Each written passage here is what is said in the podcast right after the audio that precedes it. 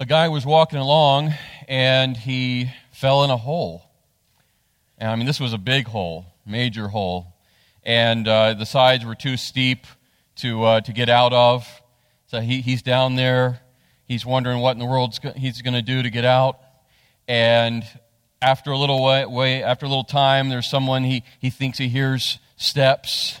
And sure enough, there's somebody looking down over the, the hole where he's at. And he said, What happened to you? And he said, I, I don't know. I was just walking along and I fell in this hole and I, I can't get out. Uh, can you help me? And the, the guy said, uh, Well, I don't know if I can really help you out of the hole, but I am a doctor. And so here's what I'm going to do I'm going to take out my, my pad, I'm going to write you a prescription. I'll throw it down in the hole because you look like you might be hurt. So when you get out of the hole, you can fill this prescription and, you know, and, and be helped out. That, that's the best I can do. So he, he leaves, he walks away from the guy in the hole. The guy has the prescription now. He's so frustrated, he just crumples it up and leaves it down there, you know, in the pit with him. Long, long time goes by, nothing happens. Then he hears some more rustling up above him and he's, he says, Hello? Anybody up there? Can you help me out? And the person peers down over the hole and says, Hey, what happened to you? I don't know. I fell in this hole and I can't get out. The sides are too steep. Could you help me get out of here? The guy said, Well, I don't really have anything to help you out of the hole, but I'll tell you what I can do. I'm a pastor. So I'm going to read some scripture to you to encourage you, and then I'll pray for you at the end. I'll pray that, that God does something to intervene to get you out of this hole. So he does that, and the guy's just sitting there like, Really? And he leaves, and the pastor praises God that he was able to be there at that time when that guy was in the hole, and he was able to be an encouragement to him, goes along his way. Long time goes by. He, he's just thinking that, that there's no hope at all. He's just going to be there until he dies. And then, once more, miraculously, he hears somebody up above the hole, and so he calls out again, weak, weaker this time. Hello? Anybody there? And the guy peers over. He says, Joe? The guy looks up. He says, Yeah, yeah, it's me. And it's his friend. It's his friend that he knows. He says, Oh, thank, thank God. I guess that pastor's prayer worked. Finally, somebody that I know that will actually help me. And his friend says, Joe, just hold on, hold on. It's going to be okay. And he, the man in the hole looks up and he sees his friend starting to actually come down the hole. And Joe's like, Wait, what are you doing? No, no. And the, the guy, his friend, comes right down in the hole and he's down there with him. And he said, Are you stupid? Now we're both stuck in this hole. What did you do this for? And his friend says, Joe, it's okay. I've been in this hole before. I know the way out. See, that's, that's, how, that's how empathy works. That's how sympathy and, and empathy work. Sympathy says, I realize you're hurting. I realize you're going through a rough time. I realize you're grieving. I, am aware of that. And I, I hate that for you. I, I feel badly for you that you are feeling bad. I recognize it. I recognize that things aren't good. Empathy, though, says, I relate. I relate to what you're going through. I, I, not only realize your grief and, and that you're going through a hard time, I don't, I don't just realize your pain, I relate to it. I'm aware of it and I relate to it. I realize that I relate to it. Sympathy says, I'm here for you. I, I recognize you're going through a hard time, you're hurting, you're grieving. I want you to know I'm here for you. Empathy says, like the little story, I've been where you are. I've been where you are. Sympathy is I feel bad for you. Empathy is I feel what you are feeling. And we all appreciate when, when people reach out, you know, and they, they seek to comfort us. We appreciate sympathy. We do. Uh, especially when it's sincere and it's meant well. You know, we appreciate that. We appreciate when people reach out and, and they seek to comfort us when we are grieving. But it always means even more, doesn't it? When the people not only recognize that we are hurting and they feel sorrow for us, but when they are able to actually relate personally to what we're going through, when they, when we know they have felt what we are feeling, it means even more, right? You, you've been there. You know what I'm talking about. When you have been grieving, or for those of you who still are, when you are grieving and someone that comes alongside of you, they don't just stop with sympathy. They're able to go beyond that and they're able to, to really just enter into your experience because they have had it as well. They know what it is to hurt the way you're hurting. Whatever that source of grief has been for you or is for you, they've been through it too. They've walked through it. They've been down in the hole where you're at, and they know the way through it. They know the way out of that pit and that hole that it seems like you're never going to be able to get out of, and that no one else has been able to help you out of. They've been there and they've gotten out.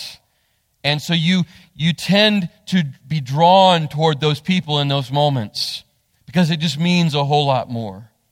When we have people that are able to actually uh, know what it is to walk where we are walking. It's very healing. It's very healing to have people that actually share our grief. That's one of the many things, one of the many, many things that is so amazing about how God is in his relationship with us.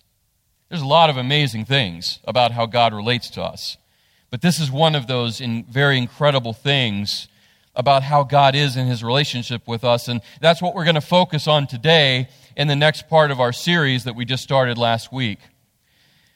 See, God is not just grieved by the sin that causes all of our grief. We, we talked about that last week. That's how we started this series. We said that behind every source of grief that we go through and experience sin is at the heart of that. That the original sin of mankind in the Garden of Eden just set the ball rolling with all the other sources of grief that we have. Every source of grief has as its source the sin of humanity. And we, we said last week that God is most grieved by that. He's grieved by what causes all of our grief. But the really good news is, he doesn't stop there. God isn't just grieved by the sin that causes all of our grief. What we find, and this is what we're focusing on today, what we find is that He is actually sharing our grief. God shares our grief. It's incredible. Here's what God's word says uh, that lets us know that's true Psalm 34 18. Psalm 34 18 says this Yahweh is near to the brokenhearted. Isn't that in itself very comforting? Yahweh is near to the brokenhearted and saves those who are crushed in spirit. There's no one like God, no one like the God that we have a God who is so high and exalted and so above us and beyond us and so completely other than what we are. And yet he is so compassionate, so loving that he will come down and meet us where we're at. For those, for, for many of you today, that's exactly what you need to be reminded of. Because you are brokenhearted. You are crushed in spirit. And if you're not right now, life shows us and has shown us enough to know that you will be. It's inevitable. There will be something along your path that wrecks you, that breaks your heart, that crushes your spirit. And it's in those times more than any other time, more than the times that things are good, that it is incredibly comforting and powerful and healing to know that even if no one else can come alongside and be what you need, that there is a God who can and who will. Yahweh is near to the brokenhearted and saves those who are crushed in spirit. And like everything else about God's character, all the invisible attributes that we can't really fully wrap our minds around and see and, and fully understand. Like everything else about his character, we see this most clearly when we look to Jesus. And that's true of everything else about all that God is. Uh, that's what uh, we know that Jesus came to do. He came not just to save us, He came to explain and reveal all that God is. He is God. He's God the Son. And He, in His incarnation, in His humanity, came to show us and reveal to us all that God is. All of His character, all of His attributes. Everything we want to know about God, we find by looking to Jesus.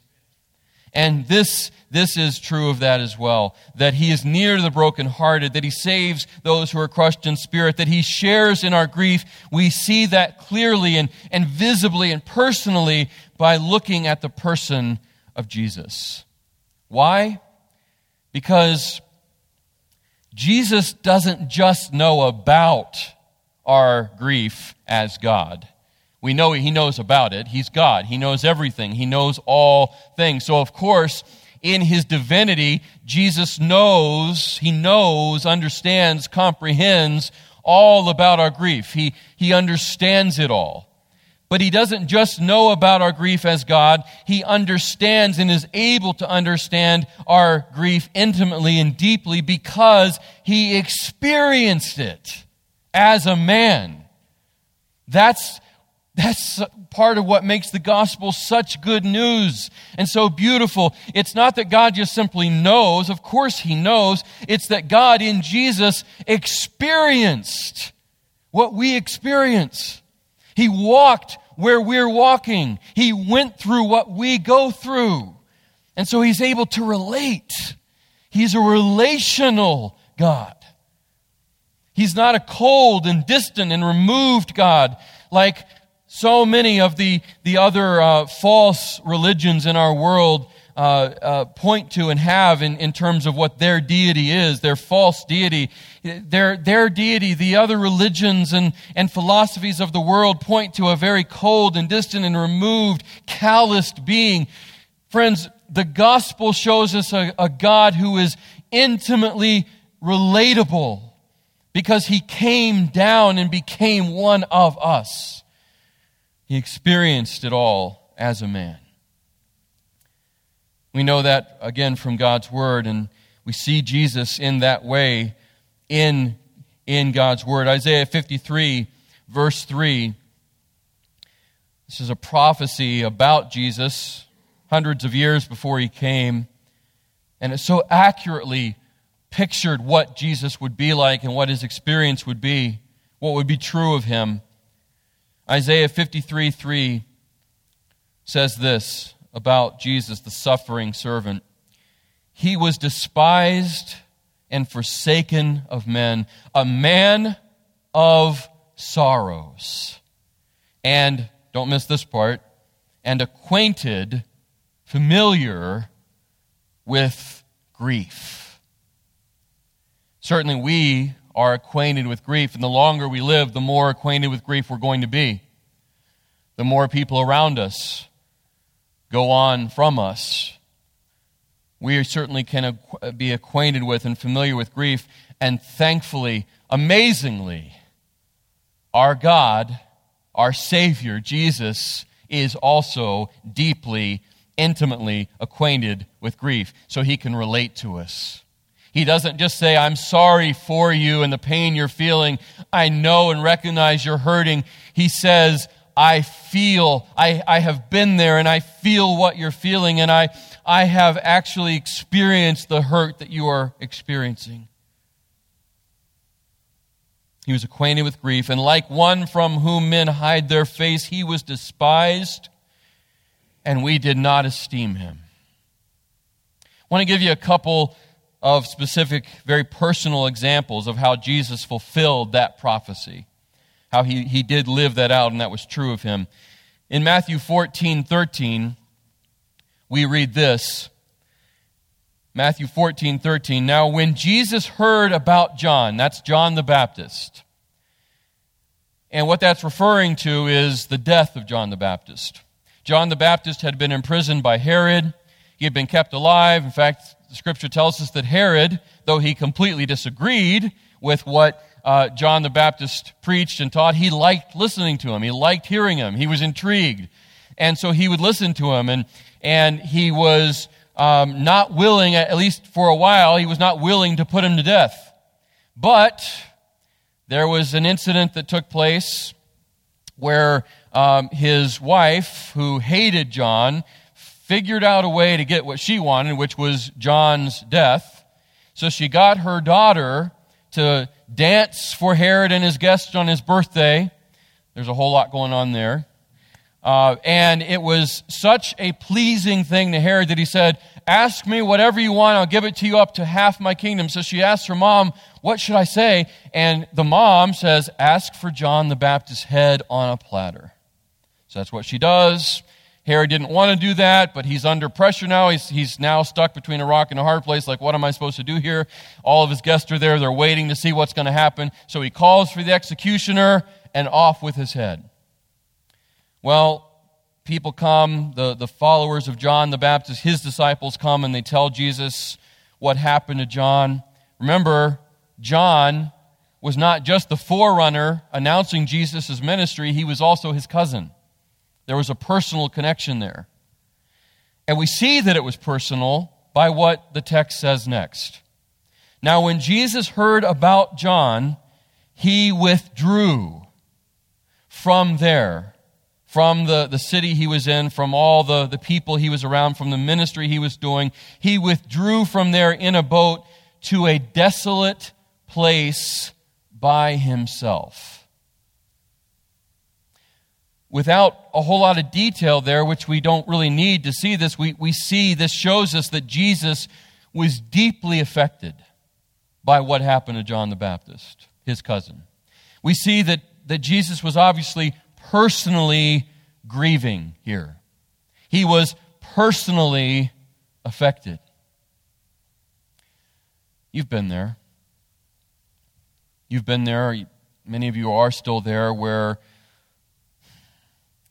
all the well meaning words of encouragement, all the well wishes, all the expressions of, of sincere sympathy, though they are appreciated, they just they just aren't cutting it. They just don't they just don't do what is needed. They don't, don't give you exactly what you need in that moment. And there are times where the best thing for you is to just get away, right? Just to remove yourself from the situation for a while, to be alone, to process things on your own. That's when grief is at its worst. That's when it's at its most powerful. When there's nothing anybody else can say that makes it better. And, and the thing you want most is to just be away. We see that here with Jesus. What a picture, right? What a picture. Here is the maker of the universe, God Almighty, but God in flesh. The Word became flesh and dwelt among us. And this is Him experiencing what it is to be flesh. This is His humanity on display, grieving at His heart over the loss not just of the forerunner of his ministry, but his cousin. And I, I imagine, I, I just see, I see the grieving Savior, and I see him doing what we all do, which is when there's the loss that you feel and you're, you're overcome with the grief of losing that loved one, without even meaning to or trying, what happens is a, a movie starts playing in your head and you go back over those special moments and those memories are, are in vivid color in your mind.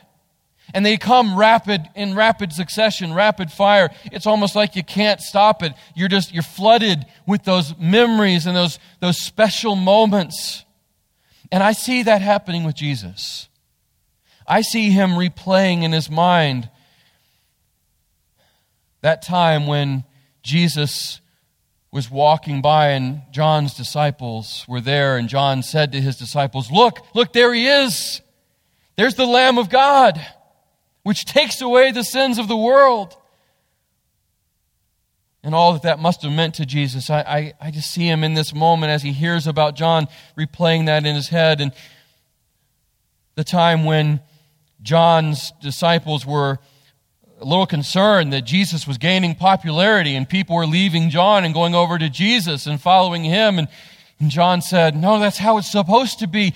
He must increase, I must decrease. And did he, did he see in his mind's eye the time when he went to the Jordan? And there's John baptizing. And Jesus himself stepped into that water, and John looked at him, his cousin, and said, what, what, what are you doing? No, no, I, you should baptize me. And Jesus said, Permit it to be so for now, so that all righteousness is fulfilled. And, and he felt John's hands on his head, putting him beneath the water and bringing him up out of the water and seeing the Holy Spirit in the form of a dove coming down, and he heard the voice of his Father You are my beloved Son. In you I'm well pleased. All of that involved John the Baptist. And how many other special personal moments did Jesus enjoy with John as a cousin? As a, as a boy growing up with his cousin and playing, and, and then those times of between ministry pressures where maybe they got away together and, and just enjoyed time as, as close cousins would. And all of that probably came flooding back to the man, Jesus. And he was so grieved by that that he just withdrew to that desolate place. Isn't it great to know that you have a Savior that knows grief that well, that can enter into your grief like that? Isn't that good to know? Aren't you grateful for that kind of a Savior? I am. I'm glad that He understands more than anybody else. Here's another example of how Jesus really fulfilled what Isaiah prophesied would be true of him that he would be a man of sorrows, acquainted with grief. Last week we looked at John 11 34, and we saw that Jesus, it says, became indignant, literally snorted with anger as he saw everyone grieving and mourning at the, the death of Lazarus he was there and he saw the sisters grieving and the, the professional mourners were there. And, and the text said that he was deeply moved. And the, the Greek word there is embrimaomai. And that's where it literally means snort with anger. Embrimaomai. It's, it's intense. It's, it's, it's indignant and deeply stirred with outrage. We, we said that that was because Jesus, the creator, was seeing the effect of sin on his creation, and, and it just it caused him to be indignant at what sin was causing. It wasn't supposed to be that way. And he was angry at the effect of sin on those he loved and on his creation. But he didn't stop there with that emotion. In John 11:35, we read simply that Jesus wept. Jesus wept. John 11, 35. It's the shortest verse in the Bible. It's the one that everybody likes to memorize first. Shortest verse in the Bible, but it's powerful. It's profound. Isn't it? Think about that. Jesus, God Himself, the Word made flesh, the one who formed the tear duct of the human eye, is Himself weeping. Jesus wept. It lets us know, that simple statement lets us know that Jesus isn't just angry about the cause of all our grief, rather, he shares our grief. And he shares the feeling of that as we feel the effect of it. He is angry, sure, at the cause of our grief, but he doesn't stop there. He also shares that grief and he feels the effect of it that we feel. He's a personal, compassionate Savior. That means that means that more than anyone else that you turn to, and, and I hope, I hope you have a good network around you that you can turn to at any moment. I certainly hope that's true of you, that, that as you go through a hard time, as you grieve, as you are in pain of, with, with whatever might be causing that, we, we talked about last week, there's many different sources. It's not just uh, the death of a loved one that causes us grief. There's a lot of different sources of grief. And, and I hope that as you experience grief of, of one kind or another, that you have a strong support system you can turn to. I, I hope that you feel very comfortable and able to turn to this person or that person and, and draw comfort and encouragement from them. But listen, everybody, more than anyone else in our life, we need to turn to Jesus in our grief. Because He and He alone is the perfect source of the sympathy and the empathy that we appreciate and need. He's the perfect source of both. He gives both in equal measure. We can't do that. We will often uh, kind of concentrate on one versus the other. We'll be really, really sympathetic and maybe not so empathetic. Or maybe we're not as sympathetic as we could be or should be, but we're really strong on the empathy part. Jesus is the perfect balance of both at the same time. So we need to look to him. And, and I know it, it sounds a little cliche, but it's true that no one comforts like Jesus does. No one comforts like Jesus. It's very true. And so we need to draw to him, and we need to go to him first before anyone else, and we need to go to him most. So I hope you're doing that. I hope you're experiencing the sympathy and empathy that He alone can provide more than you're experiencing it from anybody else. We also need to remember, as those who comfort others, when people come to us, when they turn to us for that encouragement and support, the best thing we can do for them is turn them toward Jesus. Uh, don't, don't, be, don't be giving them all these platitudes and statements. Uh, there's nothing wrong with a, a, nice, encouraging quote. I'm, I'm not trying to say that you know you can't ever give them a, a good inspirational statement, but more than anything else, when you are comforting someone, turn them to the source of comfort, which is Jesus. So important. Here's what Scripture has to say uh, about that, uh, about why we should do that, why it's important to turn people to Jesus, why we need to turn to Jesus more than anyone else, and why He's able uh, to be so sympathetic and, and empathetic. What we have in Jesus. Hebrews chapter 4, verses 14 through 16. Hebrews chapter 4, verses 14 to 16.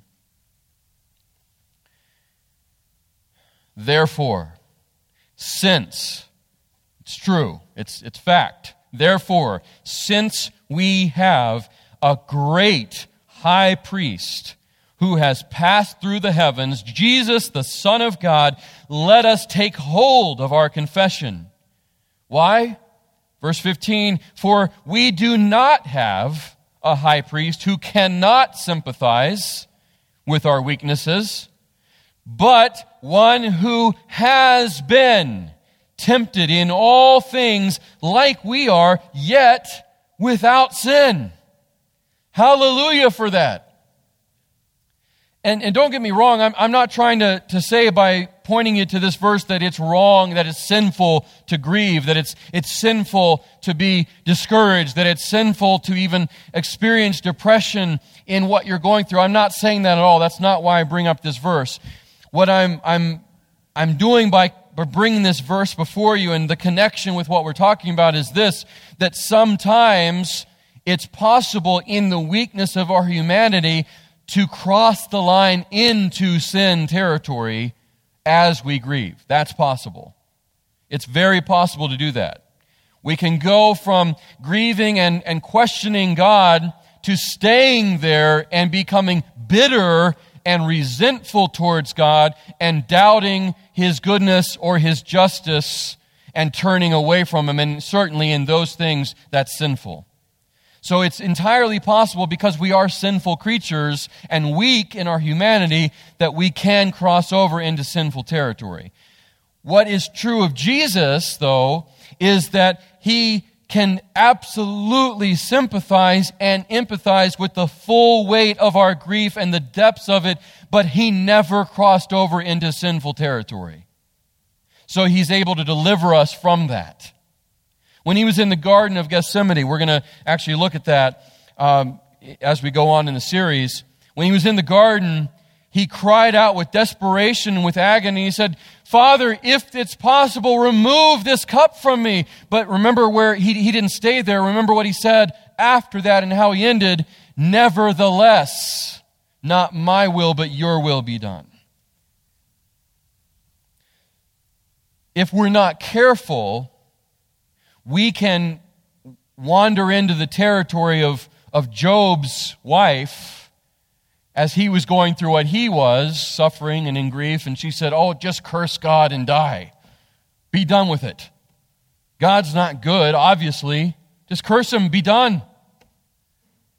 Or like his friends who meant well, his, his counselors who started rattling off platitude after platitude and giving them their own, uh, giving Job their own perspective on what was going on and thinking that they were the authorities on the matters and making it worse. You know, the best thing that Job's friends did when they were with him was the times they sat with him and said nothing.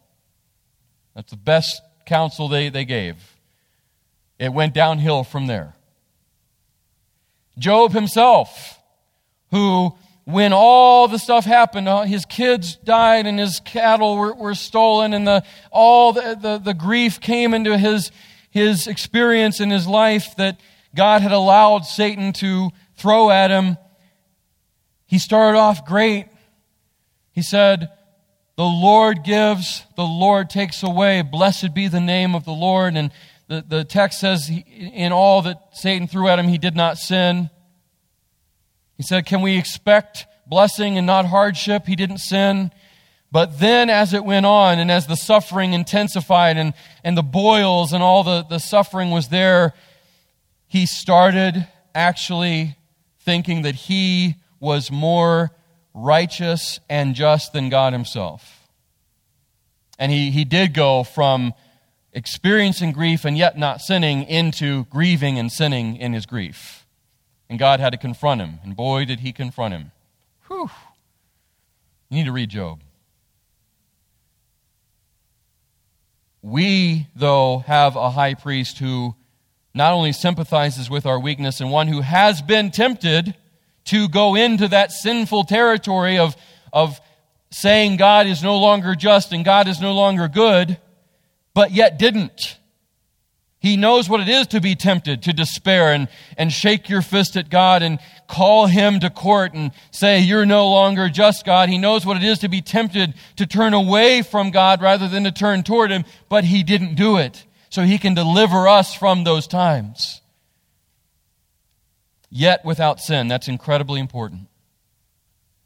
What does that mean? Verse 16 of Hebrews 4. Therefore, in, in light of that, because that's true, because we have that high priest who sympathizes, who empathizes, yet without sin, even though he, you know, he experienced all that temptation to sin without sinning, therefore, let us draw near with confidence to the throne of grace so that we may receive mercy and find grace to help in time of need.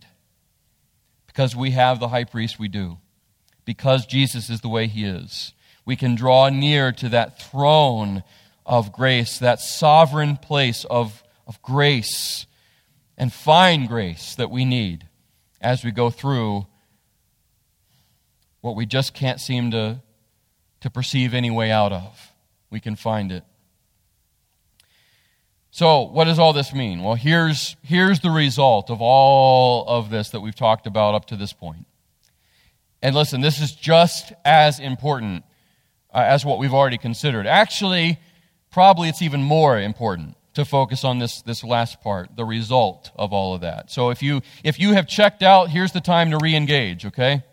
Because here's the result of all these other things that we've talked about this morning. The result of all this can be found in 2 Corinthians 1 3 through 4. Here's the application of all that we have just considered 2 Corinthians 1 3 through 4. Very, very important, so make sure you focus as we start to wrap up. 2 Corinthians 1 3 through 4. The Apostle Paul says, Blessed be the God and Father of our Lord Jesus Christ, the Father of mercies and God of all comfort. Isn't that fantastic? Father of mercies, God of all comfort. Blessed be that God, the God and Father of our Lord Jesus Christ, the Father of mercies and God of all comfort, who comforts us in all our affliction, so that, here's the purpose, here's why God comforts us the way He does. Here's why we get the comfort that we get from God. So that we will be able to comfort those who are in any affliction with the comfort with which we ourselves are comforted by God. You see how that works? How that is connected? The God of all comfort, the Father of mercies, comforts us in all of our affliction. Whatever the affliction is, He comforts us perfectly, exactly as we need it. And it's not just for ourselves. It's not just so we can keep that comfort and say, Oh, I'm so glad I'm comforted by God. Yay, me. It's we take the comfort that we receive, we turn around then and we give it to other people who need that comfort. That's why God comforts us. Our salvation, Christian, it's never just about us. And it's never just for us. Whatever God gives us and does in our life, it's so that we can turn around and be used by Him to do that for other people. And that's how that works. That's the result of all of this. We get comforted and then we give comfort.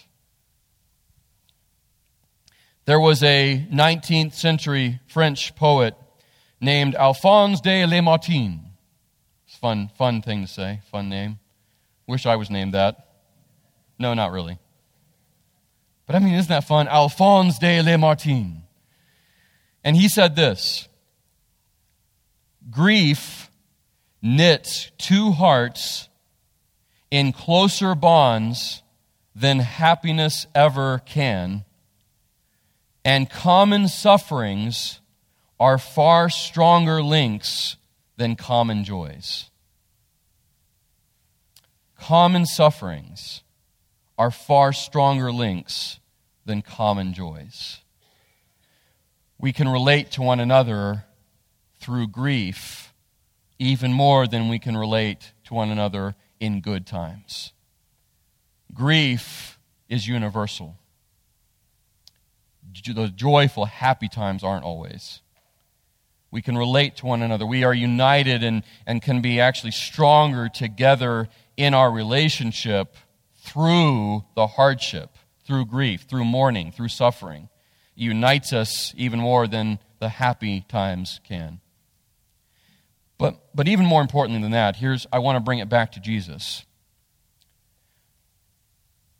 Because of how Jesus is, because of what he does with us, how he shares in our grief, how He relates to us, how He walks with us through, uh, through the times where we're walking through pain and through, through suffering and through grief. What that means for us is this we are most like our Savior when we walk with the wounded and share in their grief. Do you want to be like Jesus? Do you? I would hope so. The fact that you're here tells me that at least some part of you does. Yeah, we should want to be like Jesus. Well, well here's the thing. I'm going to say it again. We are most like our Savior when we walk with the wounded and share in their grief. Because that's what Jesus does. And that final thing I'm going to say, but please, please hear me that, that walking with the wounded, that sharing in their grief, listen, that needs to continue. That needs to continue after all the memorial services and special times of focus are, are over and the everyday routine returns. We can be very, very good at walking alongside the wounded and sharing in their grief in the, the heat and the heart and the, the, the center of that focus of the, the grief and of the mourning and the, the celebrating of the loved one that they're mourning, you know, the time leading up to the death and, and then the time of the funeral. And, and when all that focus is there, we're, we're good at that.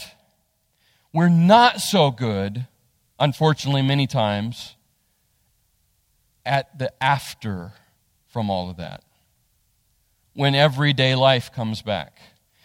And if you, if you have gone through the loss of a loved one, you know those times are actually the harder times. The regular living, the everyday stuff, the new normal. That's when people need their brothers and sisters to come alongside them the most. That's, it's the times like in the regular life after that loved one has gone on and the birthday comes up and the special event comes up, the anniversary, the Christmas, the Thanksgiving, and all those painful memories, the good memories, but which cause pain because they're not there when that comes flooding back. And it's those times when we need to rally around our brothers and sisters again. So let's make sure that we're good, not just at the, the high point of the, the grieving process. Let's make sure we're not just walking with them then. Let's make sure we are good at coming alongside them after all that in the regular everyday they need those reminders of our presence and our encouragement. We need to keep turning them to Jesus in the everyday stuff. Okay? Let's do that. Let's, let's walk with the wounded well as Jesus does, pointing them to Him as we do. Let's pray together. Father, I thank you for your word. I thank you for what we're able to see in your word. I thank you that we're able to see your heart, your mind, by looking at your son, Jesus. He really does show us all of your character, all of your heart, all of your attributes. So help us to see, help us to see who and what you are, Father, by looking at your Son. And then help us to follow his example. Help us to be like him. Help us to walk with the wounded around us Help us to share in their grief. But help us not to leave them wallowing in their grief. Help us to, help us to know the right way to turn them to you, to turn them to your Son. May we be instruments of your grace and instruments of your healing. Thank you for being a God who doesn't just know about our grief but who understands it deeply and personally and shares in it with us. We pray this with praise. In Jesus' name, amen.